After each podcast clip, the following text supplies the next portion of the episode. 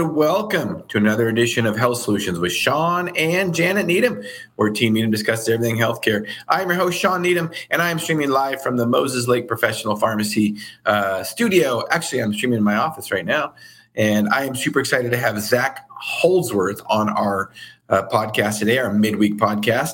And he is the CEO of Hint Health, and he supports uh, DPC, doctors, clinics um, DPC is direct primary care. We've talked about him many times on this show before. We are big supporters of him.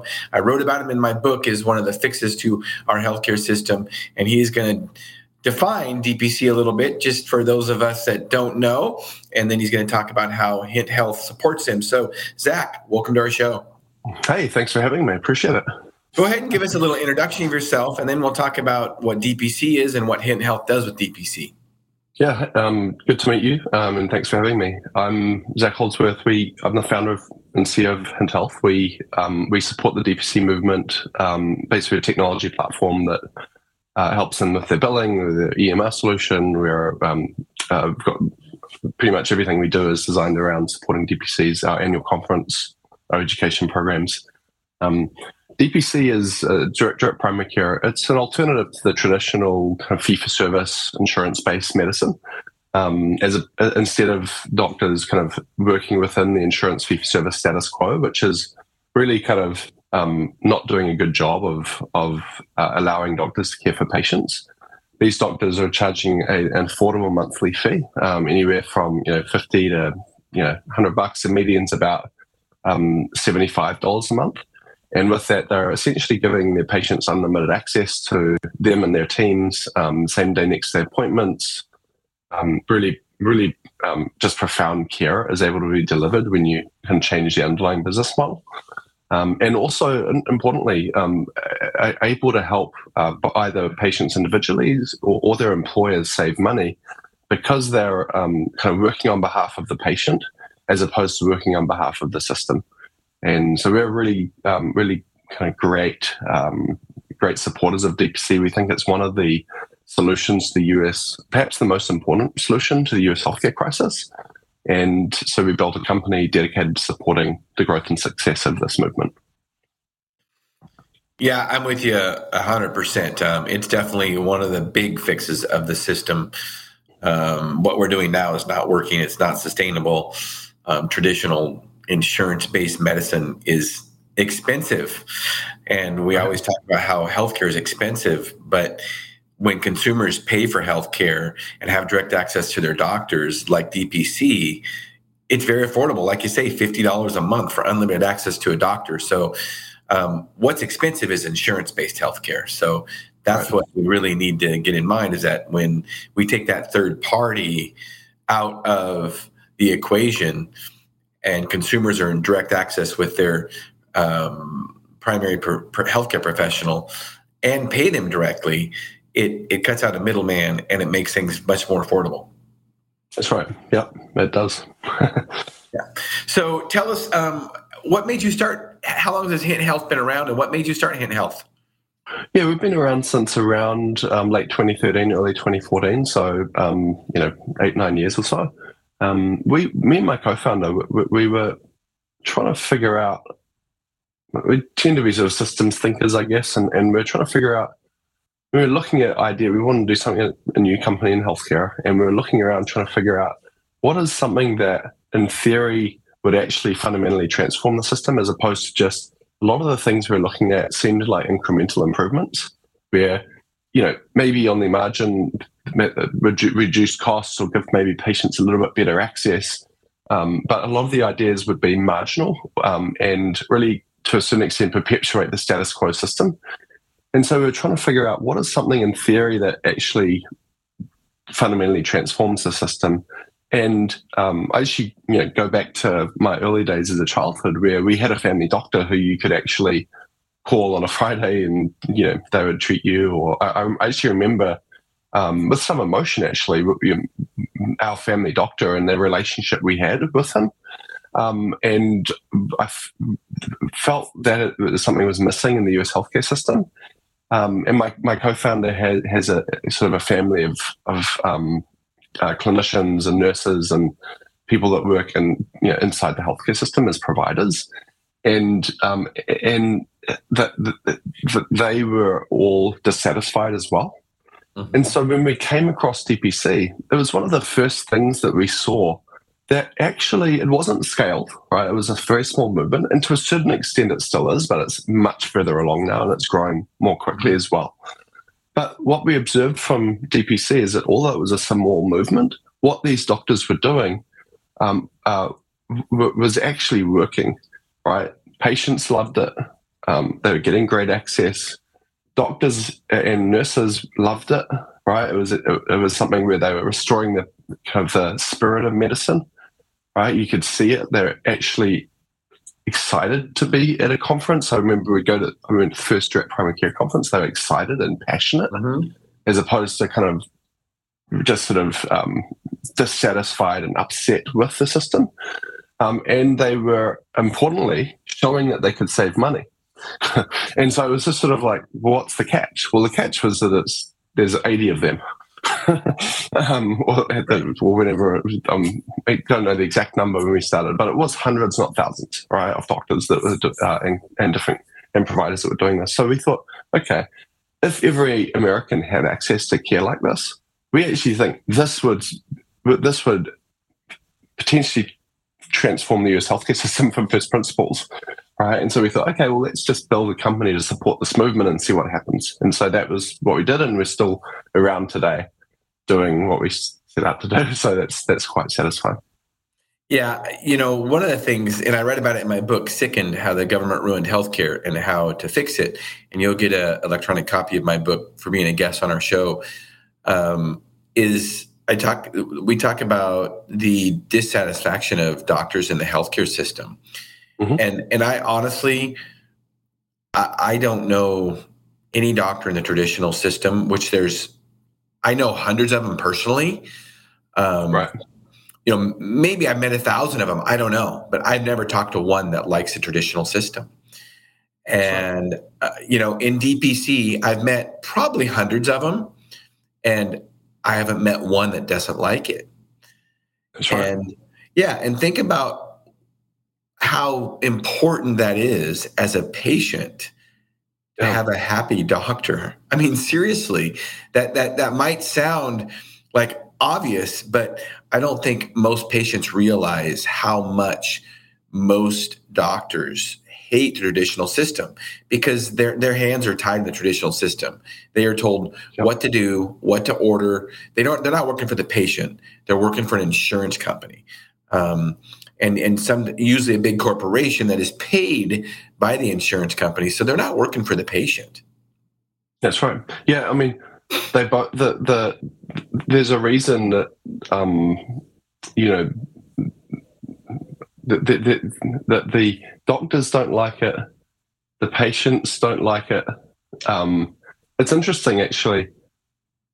You know, there's a there's a large growth there's a large growth rate in DPC is actually coming from employers saying, "Hey, why don't we pay for this? This seems like a good idea. Let's just pay for this on behalf of our patients and basically let the doctors do what they're going to do." Um, well, it's interesting. The employers also don't like the status quo system, but they're captivated. They cap they captured by it right? Um, and uh, and I'll even go so far as saying the payers don't like the system they're in, but they're you know a lot of the people that work. Maybe if you if you if you look at the system, the system likes it because the system generates lots of money and people yes. that system. But when I talk, I talk to innovative entrepreneurial people all the time that have come from the status quo kind of third party pay system on the payer side, and they hated it as well. They were like, I felt like I could. It's not like there's just a bunch of bad people that working at Cigna or whatever that just want to screw everything up. That, that they they're just in the system, and so they don't like it either. And a lot of them actually leave to try to start companies. Who often then they'll often find us and we'll figure, hey, is there a way to partner and figure this out? So the way I tend to think about it is, it's really the entire, if all of the entities in the um, healthcare system, all of this kind of if you think of it from a game theoretic, theoretic perspective, all the players, right, in the game don't like the game, but they're they're this is the game, right? And so the um, and so um, the, the way I tend to think about it, the only way to fix a system that is that scaled up to that level with all of these actors and players that are sort of in this complicated, um, Dave Chase calls it a um, Rube Goldberg machine and a Gord, uh, combined with a Gordian knot. Basically, like it's an untieable knot and it's this complex machine, right? The only, if that's the status quo, right, the only way to break that status quo is you have to just completely start from scratch. And that's why I think the sort of free market movement and DPC, especially because that's the most important part of the healthcare, from my perspective, system is the primary care system. It's the it's the primary. The, from my perspective, you need to fix that, and then slowly but surely you can rebuild the system around those new incentives, those new, um, uh, you know, you've got it's the, this pricey, price transparent, incentive aligned, um, very low administrative overhead model. Um, and if you think about the status quo, it's, it's, you know perverse incentives, no price transparency, crazy overheads. So you, you sort of fix all those things in a net new model, and then you can start from there to rebuild the system. And so that that's kind of it's not just the doctors, it's not just the patients, it's everyone. But I think the doctors honestly are the ones that get the worst deal, and the the, the because because they're you know they went into medicine to support and care for people, and they're not able to do that in a traditional model. And so that's actually um, a form of kind of uh, ZDogg calls it moral. He says basically a form of moral injury um, being applied to the, the, the providers in the system. Anyway, Absolutely, you know, a, a, a, tirade, but yeah, no, that was good. Thank you for that. Um, you know, doctors used to be and still should be in control of the system. They're the highest, you know, they're the they're the most highly skilled, trained, um, educated person in the system. And it wasn't that long ago, 30 years ago or so, 20 years ago, even, that largely doctors were in charge. It wasn't MBAs, it wasn't administrators, it was it was doctors were in charge. And doctors would tell MBAs or um, you know, people in the system what they wanted and what they wanted to do, not not the other right. way around. And and. There was a doctor that we interviewed, a DPC doctor, and he found out during residency that it wasn't what he wanted to do. He's like, this is not going to work. So he went um, direct primary care right away out of residency, which is very rare. But we are seeing that happen more, which I love that. Yeah. We're getting, yeah, that we're getting younger doctors um, seeing that and and moving into the movement. Now, without the pioneers you know 14 years ago like you know dr lee gross and things like that you know that had been doing it for over 10 years you know they wouldn't be able to do that because it is it takes time to build that. But i love a quote from him. He said i found out i figured that in order to fix the system i needed to get out of the system. And i believe that. I mean i i, I don't think you know and I, will talk about it in my profession in pharmacy you know eh, pharm- pharmacists that are in the traditional system they, they think that the answer is to lobby PBMs and lobby insurance companies to pay pharmacists better. that is not going to work. I mean, it's the same yeah. thing in medicine. If doctors think they're going to lobby Congress to make Medicare pay doctors better, no, it, it's just not going to work long term. I mean, you know, instead of a six percent cut this year, they gave a three percent cut, and and the AMA cheered and doctors cheered. It's like that, that's not something to cheer about. Right. You know, yeah, um, totally. Yeah, no, it's it's it's it's all of those um, solutions that that are sort of proposed. They're all, you know, a lot of them are good ideas, right? They they will maybe you know slightly improve things. Um, you know, so it's not you know like people are that they have a lot of the time good intention, right? Hey, let's try to sometimes it's not good intention, but a lot of the time, actually, people, I believe, come from, from a place with good intention and um, and it, but it's just not going to change the system, right? And, you know, there's been billion, hundreds hundreds of billions of dollars been funneled into like value-based care, for example, right? And my view on it is, is like it's it's you know it's actually a pretty good idea, but it's not working. um, it's yeah. it's not it's it's good comes from a place of good intention, but we still had a you know, 50% increase in total cost of care over the last decade, Which is like, oh, that's a lot. Healthcare was expensive a decade ago. Um, and, uh, and so a lot of that innovation is just not really changing anything. So yeah, I agree. Like the way to transform the system is you need to really re-architect it and redesign it from first principles, which is a long game, right? It's, I'm not proposing that, hey, everyone, you know, you know, if we just did these two things, then overnight everything's fixed. Um, it, it will take time, but if you don't, if you don't, um, yeah, if you don't have a shot at something, it's definitely not going to happen. So that's that's kind of what we're trying to do over at Hint. And I, and I liked what you said about you know DPC was kind of the start of what needs to happen um, mm-hmm. in order to fix the system or get out of the system. I should maybe um, yep. because without the primary care, there's nothing else driving it. So what's happened when deep with DPC doctors is they've they've networked with lab companies to drive prices down. They've um, you know prices. Yeah, um, uh, imaging companies um, to drive prices down of, of MRIs. I'm, I'm, surprised about when I hear what you can get an MRI for in, in Florida now. Yeah, you can get an MRI for four hundred dollars in Florida, maybe less now. I don't know. I mean, yeah. it's crazy. And you can get an X-ray for like seventy five bucks in some cases. Yeah, you can get an X-ray for me. This is a few years ago. I talked about it in my book. Um, south of me for about in an hour, an hour and a half south of me, fifty nine dollars for six possession X-ray on on my son's right. wrist back in two thousand fourteen. Now prices probably There's a lot of work happening with pharmacy. There's lots of innovation exactly. happening in pharmacy where it's hey, can you can we just get, get a cash rate for this or we'll pay a exactly. monthly fee? Yeah. Yep. I, I, I, met with a pharmacist over the weekend in Montana that has a, a cash only pharmacy. And I mean, his prices are incredibly low. And it's amazing how it's usually many times it's low. I mean, people's copays will be hundreds of dollars and he can do it for 50 right. bucks or something like that. I mean, so when people use their insurance, that that's what makes it expensive. Um, another thing we're seeing too is now that there's a direct primary, now that there's primary care doctors, there's also specialists that are going into either fee for service because with the specialists, it's it depending on the specialty, it's a little more difficult to do a monthly fee. Um, mm-hmm. But they're doing fee for service cash services, and and so these primary care doctors can um, refer to them. Yep.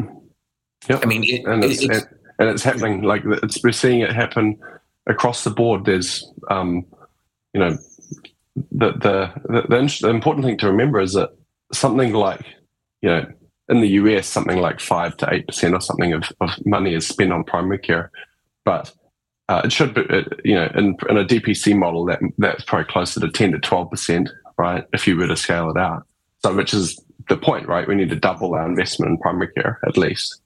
Um, yeah. And but but indirectly, um, something like sixty percent of spend is sort of dictated by a primary care doctor and their referral. And so, if you're able to um, change the system at that critical junction point, and then have all of those referral pathways that are emanating out of that primary care doctor um, have those um, referred into the new system, whatever that may be, that we're kind of working towards, then you've sort of pretty much solved the problem, right? Like at, yeah. at scale. Now that's a, that's a lot to do there, right? But that I think sort of conceptually, it's not rocket science. Um, you, you we sort of don't think insurance is necessarily bad. It just shouldn't be the thing that pays for 60, 70, 80% of healthcare. That doesn't make any sense. There's no other insurance industry in the world where the amount of services that are paid for and covered are done uh, something like 70% is paid through insurance. The, the, the only place that happens is healthcare in the United States of America.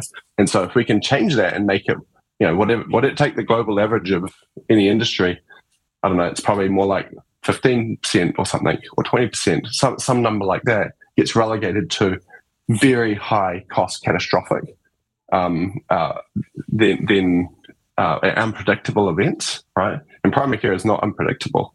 Uh, it's it's pretty it's it's pretty uh, and a lot of the things that emanate out of primary care are not unpredictable. The doctor is like, yeah, you, this is what we're going to need to do, right? So, anyway. Yeah, absolutely. I mean, we're we're, we're kind of told lies when it comes to healthcare, and I I I think it's it's a little bit ignorance and a little bit that we're lied to about healthcare being expensive.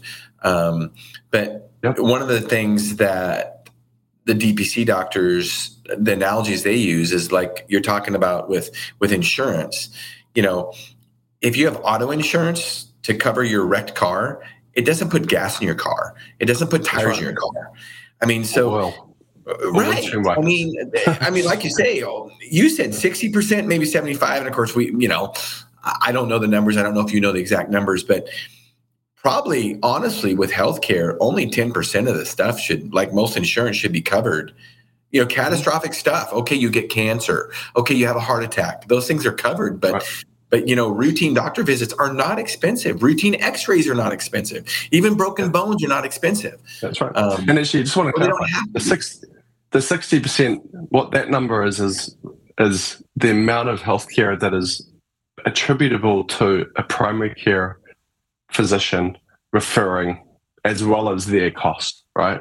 So yeah. the amount of money that is spent through insurance is more than 60%, right? Like, you know, that there's, it's, it's, the, the number is probably closer to 70, I don't have the exact number, but it's a substantial amount of healthcare spend runs through the insurance fee for service rails. Um, and so, yeah, bas- basically uh, solving for that, I think is, is, is a pretty critical problem. Well, another thing, and let's just go back to what we talked about, or what I talked about early on in our podcast, is that it's not this is not really new. We think it's a new concept, but you know, you kind of talked about it with the relationship with your doctor. Um, you know, 30, 40, 50 years ago, this is how this is how it worked. This is how the system worked. And and speaking of, of DPC doctors and primary care, you know, nowadays in a traditional system, you know, you go see a doctor for an eye, a, a primary care doctor for an eye infection, and he sends you to an ophthalmologist, he or her you know, you, you go see a doctor for a broken wrist and he sends you to an orthopedic surgeon. When right. I can tell you, when my brother broke his arm back, you know, 40 some years ago, he didn't go to an orthopedic surgeon. There was not an orthopedic surgeon in a small town. there was a physician assistant that that casted up his arm, splinted up his arm, and it, and it worked just fine. Now there's times where you you know you do need a surgeon when it, you know it's a nasty break, compound fracture, all that kind of stuff. But most of the time, a direct primary care doctor can take care of well over fifty percent. And I, am just making up numbers, but I'm going to guess well over 50% of the things a primary care doctor can take care of. You don't need to re- be referred to some specialist. Those referral systems and the big system is how insurance companies, how the system makes money. That's right. Every pretty much every single um, primary care doctor went through ER training. Um, so exactly. so the way I tend to think about it is that the um, the status quo sort of primary care relationship is we'll spend seven minutes with you, and then the clinically correct thing to do is make a referral because we can't do what we need to do in seven minutes. Exactly. So it actually is the clinically correct thing given the constraints of seven minutes. But if you remove that constraint, it's like an absurd idea most of the time to make a referral. Right. And so again, it's not the doctors; they're not being bad people and trying to mess up the system. They're just like, I've got seven, I've got six or seven minutes here. Right, I'm going to do what I need to do. Um, And so, yeah, you, you, you, if you re- sort of remove those incentives and you kind of let this uh, introduce better incentives and remove the overhead, then a lot of the time, those doctors that have that ER training, you know, we've actually got a, we've got some clients that actually deliver babies, do C sections yeah. and stuff if needed. You know, like that, that they're that's not a, not necessarily every doctor, but there's DPCs out there that ha- even have some specialty experience that can do. So what we f- tend to find is is that the what happens is that really the the scope of what is considered primary care expands. So urgent care typically would collapse into the primary care uh, in, in DPC model. Um, some, you know, some specialist care will end up sort of the, at least the, the easy stuff, right? Unless it gets really complicated, will collapse into DPC. A lot of the time, we have our clients, know, some they'll, they'll take the first mile of like mental health, right? If they have patients that are, you know, just really anxious and want to always come and see their doctor, well, that might just be a mental health thing. And often the doctor, if they spend time with them, they can actually help with some of that mental health. Right. And so it's just, you, you sort of, yeah, chronic disease management, you know, if you're a pre-diabetic, well, primary care doctor can help you with your diet, you know, talk with you about your diet and the implications that and hold you accountable and be available and come up with a, nutri- help come up with a, maybe a nutrition plan. And you don't need necessarily need a diabetes specific verticalized solution that with billions of dollars funded into it. Just let the doctors do some of that work and their and their teams, or you know, have, they'll have a health coach part of their team, things like that. And so you you just expand the scope of primary care. You do invest more, right? There is a catch, right? There's, it costs more, more money has to be paid to the doctors to do this work, but it's the rational. But it's not ten times more. It's you know double or triple, right? But double or triple, and then you're going to get way more than double or triple the value. Absolutely. Um, yeah. yeah. And ultimately, patients and, and, and patients have to patients have to understand this and be knowledgeable about this and be educated about DPC because ultimately consumers have to drive this. It's, it's got to be between consumers and doctors, and they are. Once patients know about it, this is why we have you on our podcast once we educate them about it and they know about it, um, they're very happy with it. So just kind of references. I saw you throw this up. The the doctor patient relationship is making a comeback. That's that's kind of the, the first thing we say on our website. So. so tell us a little bit about how to get a hold of um, you guys if anybody has any questions. Yeah, um, you can just on our website, hint.hint.com, hint.com. Um, you can, um, all our contact information is on there. Um, we're at Hint Health on Twitter, and um, if you're um, if you're interested in learning more about DPC, then we've actually got our an- annual conference coming up in September. You can find that on the resources tab, which is on our website, and there's or summit.hint.com. And um, we'd love to we'd love to have you have you come if you're interested and passionate about DPC. We, it's a, we're really proud of the the conference and the kind of the energy it gives back to the community. I love it. Thank you so much, Zak, for being on our show today. You've helped us realize our goal, which is to educate and empower consumers to take charge of their own health. And DPC is one of the ways to do that. So there's no third party involved. So thank you so much, Zak, for being on. My pleasure. Thanks for having me. Listeners and viewers, thank you so much for tuning in. Tune in to our regularly scheduled podcast Monday, 1230 to 1.30 Pacific Standard Time. Uh, thank you for listening to Health Solutions with Shawn and Janet Needham. Thank you.